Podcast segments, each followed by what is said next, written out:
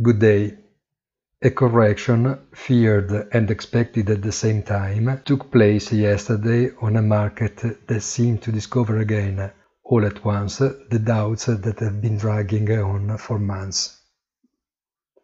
The correction was quite strong and wide, but the real question is to understand if it is a stumble on the path, as it has been so far, or the beginning of a more important phase whose memory and experience have been lost for some time.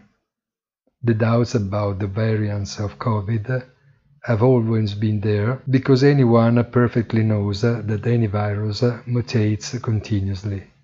Maybe the real question is not about the pandemic, but is to understand if after the strong initial economic restart there is actually gas enough for the growth outlined in every official projection.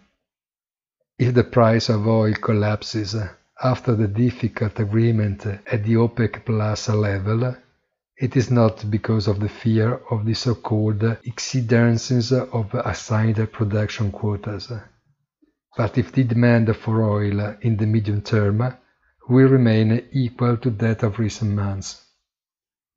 Perhaps, in these cases, inflation would be truly transitory, but so would growth and here is the reason for so much nervousness.